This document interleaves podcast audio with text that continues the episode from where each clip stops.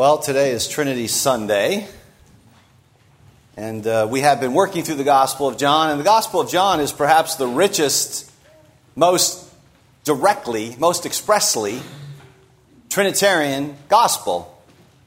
But I didn't want to jump ahead to the passages in John where the Trinity is most clearly seen.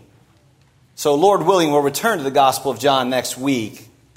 But for today, our text is the New Testament reading from the book of Romans, the New Testament reading from Romans chapter 8. It may not appear at first, but this is a standard classical historical reading for Trinity Sunday. It's a Trinitarian text all the way down. There are, if you will, two ways to approach the Trinity. One is we could talk about the Trinity as he exists, as God exists in his own being and life. That's a difficult topic, though it is the destiny of Christians to contemplate it. But the other, which is more accessible, and which we will do today, is to speak of the Trinity as the triune God embraces us and impacts us in his light and love and glory. And that's what um, this Romans 8 text does, which is why it's traditionally in the lectionary for Trinity Sunday. So I'm going to make three points here. They're on the back inside page of your bulletin liberty, sonship, and inheritance. So, first, liberty, or perhaps victory. Liberty, victory. Paul begins here by saying that we're debtors. We have an obligation, not to the flesh, to live according to the flesh. And flesh here means not simply body.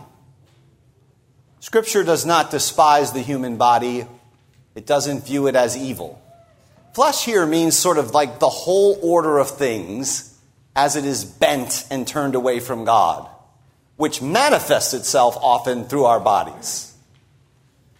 So it refers to the human person as fallen and belonging to this order of things. We owe the flesh nothing, Paul says in verse 13. Because if we live our lives in accordance with the flesh, there's this certain judgment in the text. It says we will die. We'll be separated from God. We'll face his just, justice. And so, in contrast to this, right, Paul says in the second half of verse 13, but if by the Spirit you put to death the deeds of the body, you will live. Notice, something has to be put to death. We don't often think of the Holy Spirit as an executioner, but he is. And Paul's language here implies that every Christian person is locked into a kind of mortal combat. So Paul sees sin both as a kind of violation of God's law, but he also sees it as this malignant, monstrous power which seeks to oppress and enslave us. And so either sin will triumph, or God in Christ through the Spirit shall liberate you. By the way, that's the whole Trinitarian nub of this first point of the sermon. God in Christ through the Spirit shall liberate you. But there's this warfare. And there's no placing this combat on hold. There's no resigning from it. Right? There's, no, there's no days off from it. There's no being discharged, and there's nobody who's attained some level or plateau where they can coast. But notice this as well there are no stalemates or draws in it. The Christian life is thus a thousand daily crucifixions. That's his shape. Calvin speaks of the Christian life as a perpetual cross. And we're prone to forget this. There is nothing grim in this, as we shall see. We are happy warriors, but we'll get to that in a couple of minutes. But for now, I want you to see this. it is either kill or be killed. And so Paul says here, he calls us all to put to death, to execute the deeds of the body, the sin that takes residence in our members. So, it's as if you wield the Holy Spirit as a weapon against the sin that is interior to you. And this is something we actively do, but it's really important to see it's not a mere human achievement. By the Spirit, by the Spirit, put to death the misdeeds or the deeds of the body. And so by you, you are in a sense to take up the Holy Spirit and become the executioner of sin in your own life. The Spirit is the instrument for slaughtering, for killing, for executing sin. It fastens sin in our lives to the gallows where Jesus Christ hangs in our place. There's a kind of ruthlessness to this language. Now, Paul's assuming something here He's already covered it elsewhere in Romans, but it's crucial that we don't let it drop out of sight. He's assuming this. He's assuming that Christ has destroyed sin and its power already in his cross and in his resurrection, and that you, you have been united to him in his death and resurrection by the Spirit, sealed in baptism. This is why Paul can say in Galatians that those who belong to Christ Jesus have already crucified the flesh and its passions. So it's very important to see this that what, what Paul calls us to in the Romans text, our text, is not some additional work. He's calling you to simply appropriate what is signified to you in baptism, what God has already done in Christ. So the Christian life is is not Jesus has done something great for you, now try and be disciplined and live accordingly. Right? Try and respond appropriately. It is this it is our lives being drawn into the mystery of his death and resurrection. This is why we can be happy warriors. If you ignore this battle, you might sort of kind of have a sort of happiness, but you won't be a warrior. And if you don't fight this battle on the ground that Christ has already fought, you'll be some sort of warrior, but you won't be happy. So, this means, and this is a commonplace in the Christian tradition, beloved, this means for us, Christian existence is a continual mortification or putting to death, and a, a continual vivification or quickening or being made alive with Christ. So that the Jesus' cross, his death and resurrection, are not just something which happened way back there and which you sort of have some sort of contact with here, but they're the continual shape of your own existence. You die and you're raised. You die and you're raised perpetually, every day, all day. That's the very shape and the mystery of Christian purification and Christian transfiguration, Christian sanctification. So, that is important because it means Jesus' own death and his resurrection for us. They are the secret, mysterious power, the divine provision for your liberation. You cannot be liberated from the power of sin by pulling yourself up by the bootstraps or by doubling down and tripling down on your own efforts. You must be drawn into the mystery and the event of his own death and resurrection, and that's what this text is about. You know, it's interesting, right? You might ask, I'm sure some of you are, well, what are the exact dynamics, the mechanics of this? I mean, how come, you know, Paul doesn't tell us, does he? It's somewhat tantalizing. Paul doesn't say, now exactly how you do this is as follows step A, step B, step C, step D. But I think practically we can say it looks something like this We are to take our sinful tendencies, our temptations, get them out in the open, and we are to look or lay hold of somehow the Spirit of God, and we are to count or reckon or consider ourselves dead to that sin. Right? There, there's a sort of interior dynamic here where you work this text out in your own consciousness, where you say to sin, I, through the Spirit, execute you. I put you to death. In the death, I died in Christ's death. That is you being joined to Christ's death continually.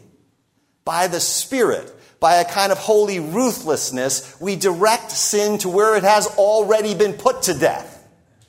We're not fighting on any independent grounds, beloved. We are fighting on the grounds that Jesus has already won on. Right? And you can win there. You can be changed there. You can be transformed there. If by the Spirit you put to death sin in the body, you will live. You will be made alive even as he was made alive to God the Father. So let me give an expanded paraphrase of verse 13. Try and tease it out a little bit.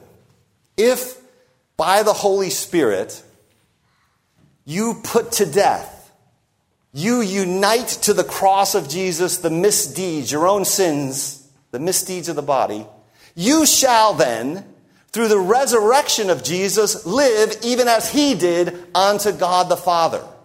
That is the Trinitarian form and shape of Christian liberty and your own victory in Christ. God the Father, in Christ the Son, through the Spirit, liberated and is liberating you and shall liberate you. But we must, we are called then to embrace this Trinitarian shape of Christian existence. So, the second point, and by the way, you'll notice all three of these points are just three angles on the same point. The second point is sonship. Look at verse 14. Romans 8, verse 14. For those who are led by the Spirit of God, these are the children of God. I've always felt that this is a, a crucial verse in clearing up a lot of confusion to be led by the Spirit here is not to have a mystical sense of the Spirit telling you what to do. It has little to do with the way some speak of the Spirit leading them. Right? The context here requires that when we think of being led by the Spirit, we are to think of being, of, of being people who use the power of the Spirit to put to death the deeds of the flesh. That's what Paul means. So, where you have a Christian person struggling by grace to walk in holiness, you have a Christian being led by the Spirit. You have a son or a daughter, a child of God. And in this sense, all God's children are led by the Spirit. To be led by the Spirit is to be a person who, by the Spirit, puts to death the deeds of the flesh. But it tends to get, you know, transmuted into some sort of mystical feelings and senses about the Holy Spirit saying this or that to you. But that's just not how Paul uses the phrase led by the Spirit. It is to be led into the mystery of Jesus' death and resurrection and transfigured by that mystery. And this sonship, this being children of God, is further elucidated in verse 15 in the text. It's it says here that the Holy Spirit brings about our adoption to sonship. This is a beautiful picture. The, uh, the language here is, is that you have the full rights that a male heir would have in a Roman society or Roman culture. So, what is going on in the Christian life? But through the Holy Spirit uniting us to the Son, we become sons we become children of God, the Father. It's a beautiful thing. Then you obtain all the rights, all the privileges of access, all of the blessings of the household of God by the Spirit uniting you to Christ. You are a child of God. J.I. Packer says that it is the heart of your Christian experience and existence to call God Father. He says you can sort of test, you can sort of have a thermostat for the, the fire and level of your devotion attached to the kind of affection and centrality there is in your life about calling the Creator of heaven and earth your own Father through Jesus Christ. And that, there's a sort of Trinitarian simplicity and beauty to this that I want you to see here at a very basic level of being a child of God, right? The Spirit unites us to Christ the Son, and we too become sons and daughters, children of the Father. Right? To say Christian is to say Trinitarian. To say child of God is to speak the language of the Holy Trinity, to call God Father. So, whether we can understand this, because it does get complex, or whether we can articulate it or not, right, this glorious reality that you are a child of God, right, that you are embraced in the life and the love, and believe it's, it's just not simply being embraced in the life and light of God, but being embraced in the orderly, Trinitarian light and life of God. This is something which surrounds and defines your Christian existence at every moment, even if you may never even use the word Trinitarian. The beauty of the Trinity is not that we understand the mystery of the Trinity, but that the Trinity in condescending love and mercy has come and made you a child of God. The Spirit has united you to the Son so you can call upon the Father. So, notice Paul said sort of two things about the Spirit in our text. The Spirit unites us to Jesus' death and resurrection so you can put sin to death. That's the first point. But he also brings you in and through Jesus to the Father so that you can cry out, Abba, Father. That's the second point in the sermon. Of course, we know Abba is an Aramaic word it's used by children to address their parents. And it was a remarkable thing that Jesus uses it in Mark's gospel to address the God of Israel. Now, here, I'll say something, maybe this is surprising for some, I don't know, but the word does not mean daddy. That's commonly asserted. It's just the Aramaic word for father. Adult Jews of Jesus' age would have called their parents Abba. Right? So little children, yes, would have called their father Abba, but big children like me would have called our father Abba. It's just the Aramaic word for father. Daddy is, in fact, too casual a word it can border on presumption and irreverence. God is our Father, but He's a transcendent Father. That's why the Lord's Prayer starts with, Our Father who art in heaven. Nevertheless, nevertheless, there is a warmth and an intimacy in the address. Right? And it was the use of it by Jesus, which from which it bled into the use in the Christian church. So, you know what's even more wonderful than Jesus using this word? Is that you can take this same word by the Spirit on your lips, right? And call God Abba, Father. So this is this is Trinitarian adoption, beloved. Right? It is to address the creator of heaven and earth, the God and Father of the Lord Jesus Christ, with this intimate word Abba, Father. You know, of course, in the, in the rough and tumble of life, we sort of just talk to God in general a lot. But we never really are just talking to God in general, right? We are in the Spirit, through the Son, talking to the Father. More, sort of a more uh, formal way of putting it. And that gets us to this reality of crying, Abba, Father, in the Spirit. Luther has a wonderful comment on this, about this word Father here. He says, This is a little word, yet it comprehends all things. The mouth speaks not, but the affection of the heart speaks after this manner. Right? This is a visceral word. He says, Although I'm oppressed with anguish and terror, and I seem to be forsaken and utterly cast away from thy presence, yet I am thy child. And thou art my father for Christ's sake. And he continues, Luther continues, he says, Wherefore this little word, Father, conceived with affection in the heart, he says, passes all the eloquence of Demosthenes and Cicero and the most eloquent rhetoricians that ever were in the world. It's the most eloquent, the highest, the purest. The grandest kind of simplicity is in this word. And this is the heart, the deeply Trinitarian heart of your Christian life to, by the Spirit, in union with Jesus the Son, call his Father your Father. You know, it's even better than that. It's even better than that because it means that we are, by this Spirit, brought into the mutual love that exists between the Father and the Son. God the Father does not shower a different kind of love on you than he has for Jesus the Son.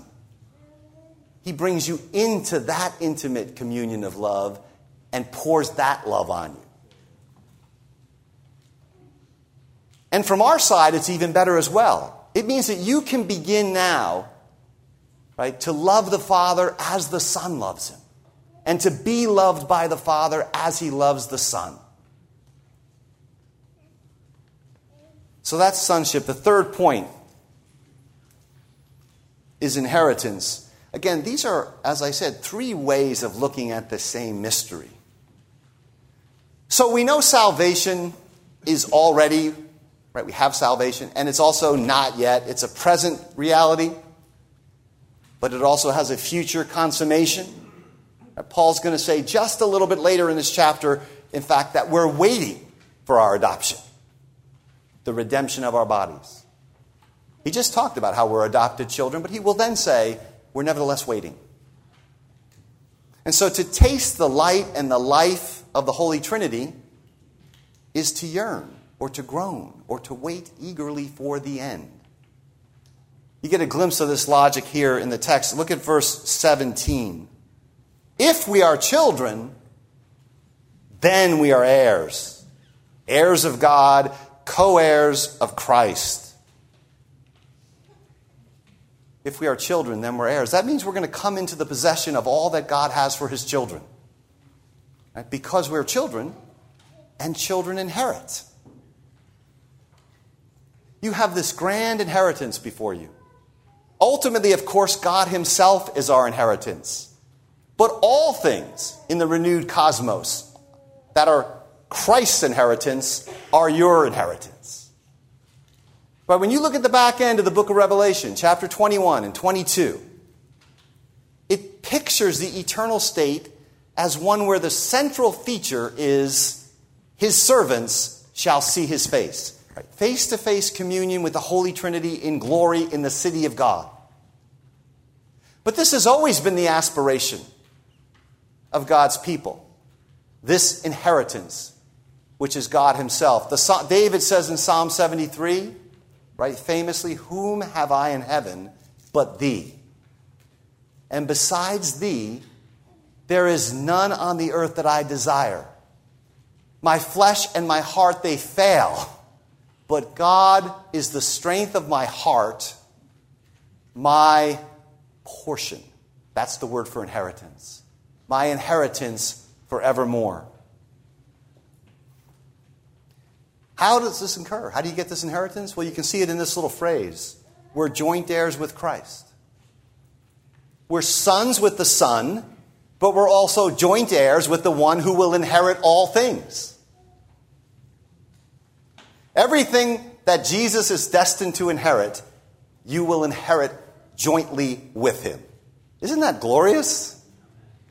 The ability to call God Father.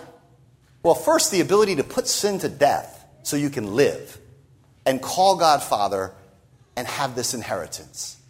These are all the mighty works of the Holy Trinity in us. I want to notice a couple things here in closing. Um, notice this in the text. The Spirit, which makes us sons or children of God, is also called elsewhere by Paul. The Spirit is called the down payment, or the earnest, or the pledge of your inheritance. So you have a foretaste, a down payment of this inheritance now. That's why you cry out, Abba, Father. That's why you yearn for the glory which is to come. So even your inheritance, beloved, is fully Trinitarian. The Spirit comes and makes you a joint heir with the Son. And as a child, then, you inherit all the riches that the Father wants to bestow on his children. You have a Trinitarian inheritance. Yet there's a condition here in the text. Notice that. Right, Paul started out by saying, you're in a war. You have to put to death the deeds of the body. And here he returns to the ongoing battles of life. You can see it in the text. He says, If indeed we suffer with him. If indeed we suffer. We have all these things, if indeed we suffer with him, that we may also be glorified with him. Suffering precedes glory. As it was for the Lord, so it is for us. There's no skirting around this. Heirs are called to suffer. But you know what? Just like everything else in the Christian life, when you start to see it this way, this is not something isolated that we do or an addition to Jesus' work. Right? Notice the text says we share in his sufferings. You have to take your sufferings and unite them to Jesus' sufferings. Right? You are being mysteriously drawn in your misery and in your anguish and in your distress and in your abandonment and in your desolation and in your pain into the mystery of his own sufferings. Here's a beautiful thing whether you know it or feel it, whether it seems real to you or not, Jesus is not only in your sufferings or with you in your sufferings. He's underneath your sufferings. Right? Your sufferings are drawn into the mystery of his suffering. Even your sufferings are Trinitarian. They're conformity to his death that we might know the power of his resurrection. So, this text opened by saying you have to put to death the Spirit. By the Spirit, put to death sin. That's to suffer, beloved. Right? That's painful and hard in this age. But we're not morbid, right? Paul's going to go on to tell us that the sufferings of this present age are not worthy to be compared with the glory that shall be revealed. And with that, we heartily agree. The glory that is to be revealed to you is first the glory of Trinitarian liberty. So let me urge you by the Spirit, execute the deeds of the flesh that you might live. And the glory awaiting you is second, the glory of Trinitarian sonship. And so I exhort you cry out, Abba, Father, in every state of life. For in Jesus you have access to, you have intimacy with this God as Father. And the glory awaiting us is finally the glory of Trinitarian inheritance. I want to encourage you don't let your inheritance drop out of sight. You're joint heirs with Christ. And the apostolic scriptures say that glory is worth suffering for. All the sufferings of this age, think of that, are not even worthy to be compared to the glory which is to be. For the glory which is to be means the triune God Himself in the renewed cosmos will be your life and light and portion. This is your destiny as children of God. Glory be to the Father and the Son and the Holy Spirit, one God in three persons. Amen.